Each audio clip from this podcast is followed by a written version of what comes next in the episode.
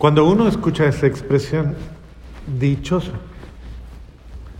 y creo que hoy nos la han repetido muchísimas veces, feliz, alegre, es una expresión que tal vez toca las fibras de nuestro corazón, porque muchas veces hemos querido ser felices, y muchas veces ese es el anhelo más profundo del ser humano, el anhelo que subyace en la realidad más profunda del corazón humano, independientemente de lo que sea, es la felicidad.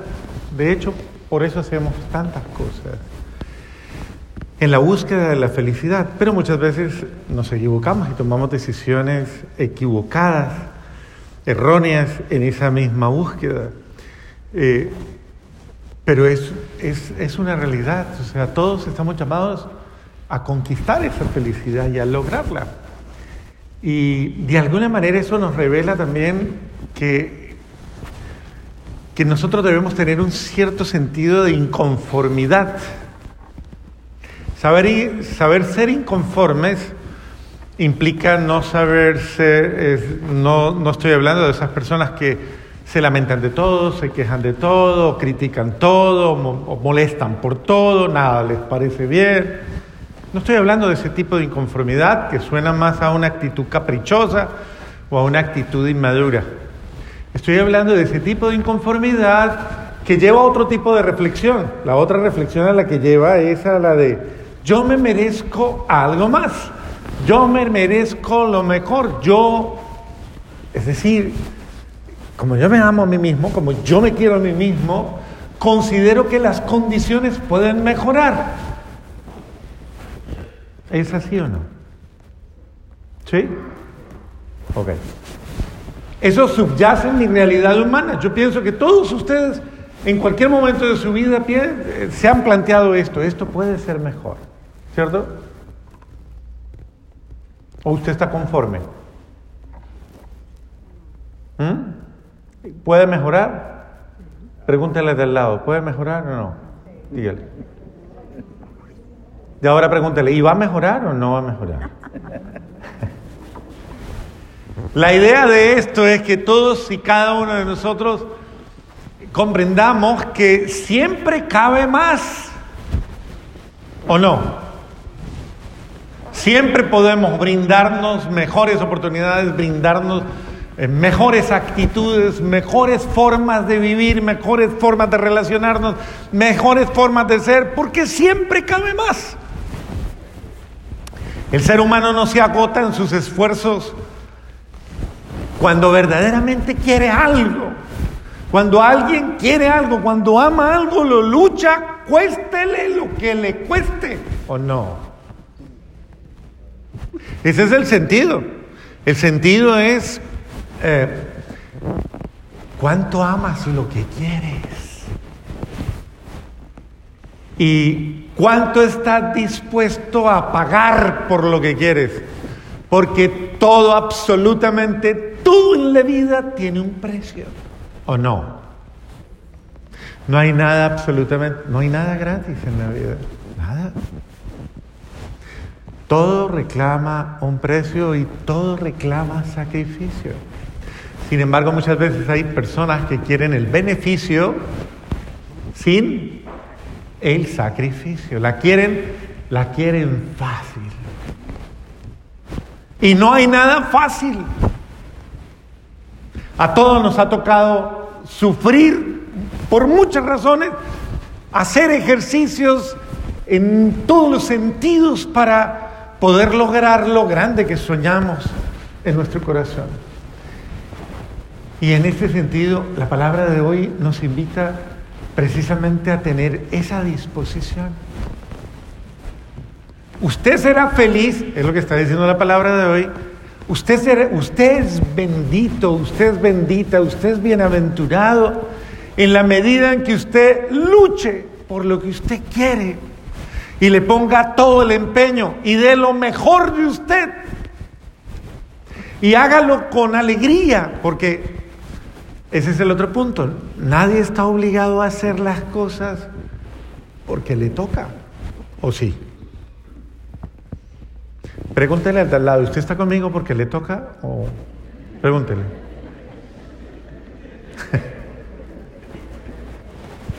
¿No hay más opción?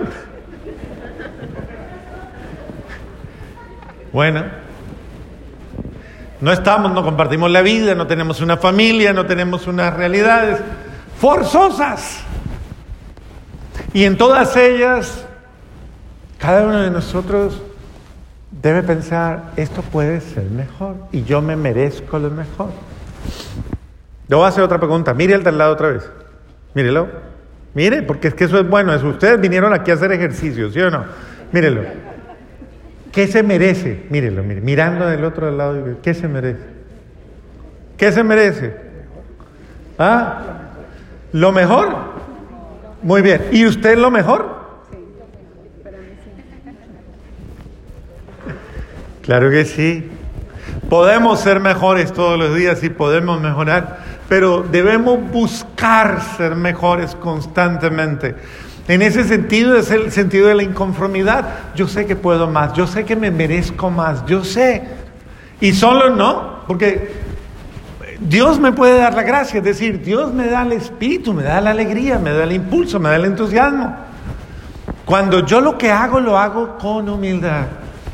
Mire, para una persona que tiene un corazón humilde y que busca las cosas con corazón humilde, que desecha de su corazón todo tipo de arrogancia, todo tipo de prepotencia, todo tipo de soberbia, todo tipo de, de sobradez o de actitud de, eh, de actitud, de mala actitud, es mucho más fácil encontrar lo que quiere. Porque lograr todas las cosas grandes, bellas, buenas, bonitas, con una mala actitud, eso no lo hace nadie. O sea, nadie soporta a alguien que forzosamente hace las cosas con rabia, con ira, con resentimiento, con hiriendo en todo momento, criticando todo, poniendo en juicio todo, molestando por todo, complicada, complicado por todo. Haga la prueba, pregúntale del lado, ¿usted es complicado? Pregúntele, pregúntele.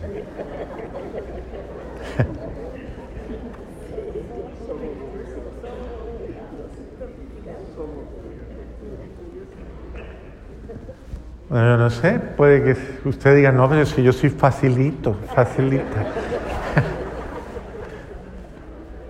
Y lo más seguro es que usted puede ser una persona muy difícil, que le hace la vida más difícil a los demás. Usted es complicado, tiene estructuras mentales demasiado, tiene sen- sentimientos, asume actitudes. Oiga, que con usted no es fácil, no es fácil. Y lo único que queda es, pues yo me callo, yo evito la pelea, pues para qué hablo más, si todo lo que yo digo no vale la pena, si no sirve, si hablar con usted y entenderse con usted es un problema, en qué lenguaje le hablo, qué le digo, de qué manera le convenzo, de qué forma, porque usted no es fácil, usted es difícil. ¿Por qué cree que hay tanto cura dando consejo y tanto psicólogo y tanto psiquiatra y tanto terapeuta? Precisamente para desenredar la cosa, para que las personas comiencen a encontrar la vía fácil, el camino, el camino que conduce a la felicidad y que no nos compliquemos tanto para, para hacer las cosas. Por eso es bonita la segunda lectura cuando dice, miren que entre ustedes no hay nadie que sea sabio ni... ni estructurado, ni dice, porque Dios ha elegido lo débil, lo frágil, lo que no cuenta, para humillar a lo que cuenta. Es decir, Dios a la gente más sencilla, a la gente más humilde, a la gente más dispuesta, esa gente que tiene capacidad de, es la gente que es capaz de ser feliz y de lograr grandes cosas más fácilmente. Pero la gente que complica las cosas es muy difícil.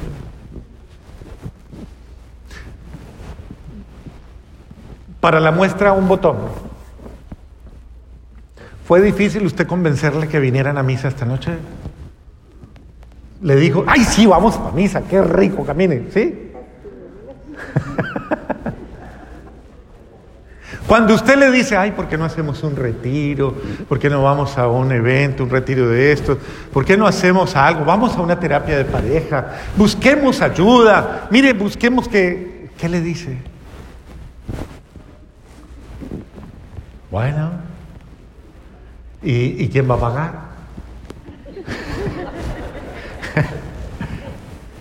Y ponemos absolutamente todas las trabas para lograr aquello que nos hace bien. Cuando una persona es dócil, cuando una persona es... Y cuando una persona es consciente también al mismo tiempo de que yo necesito, de que solos no podemos y que necesitamos y que debemos, debemos buscar, o sea, debemos buscar. Dichosos los que buscan, los humildes que buscan encuentran.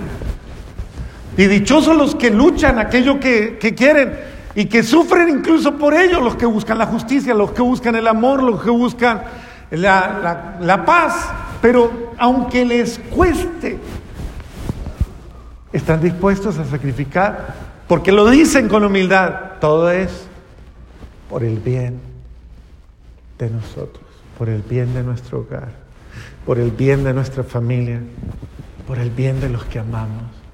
Y en ese sentido vale la pena sufrir, porque sufrir por sufrir, eso es desquiciado. Eso es anormal y eso no, eso no lo avala la, ni la Iglesia ni la fe católica. Porque hay gente que viene con el pensamiento con que le dicen a uno muchas veces que, ay, que estoy sufriendo y que el cura... Fueron a confesarse o habló con una amiga muy devota y le dijo, ay, es que usted tiene que sufrir, sufra, sufra. Esa es la parte que le toca, ¿sí? Usted tiene que sufrir por sufrir. Ese no es el lenguaje de la Iglesia o el lenguaje cristiano. Jesucristo no sufrió por, por qué sé yo, porque estaba mal de la cabeza, ¿o sí? Ah, el sufrimiento de Cristo es un sufrimiento de una persona estable, de una persona sana mentalmente, de una persona equilibrada, que tiene una sola cosa clara: yo estoy dispuesto a pagar el precio por amor, para que usted, para lograr su felicidad, aunque me cueste. Y Jesús es el primero de los dichosos, de los felices, porque lo logró a pesar de todo lo que se opuso, a pesar de todo lo contrario, a pesar de todo lo que parecía desanimarle, desalentarle, incluso llevarlo al extremo. Jesús venció todos los obstáculos. Bendito tú, bendita tú, que tienes esa disposición. Venzamos obstáculos. Créanme, cualquier hogar, cualquier familia, con un ser humano, con ese tipo de convicciones, pase lo que pase, siempre va a triunfar. Porque me mueve la convicción de que esto vale la pena lucharlo, esto vale la pena. Y tengo la convicción de que si quiero algo tan grande, debo hacer sacrificios, y aunque me cuesten, pero los hago con alegría. ¿Por qué los hago? Amén.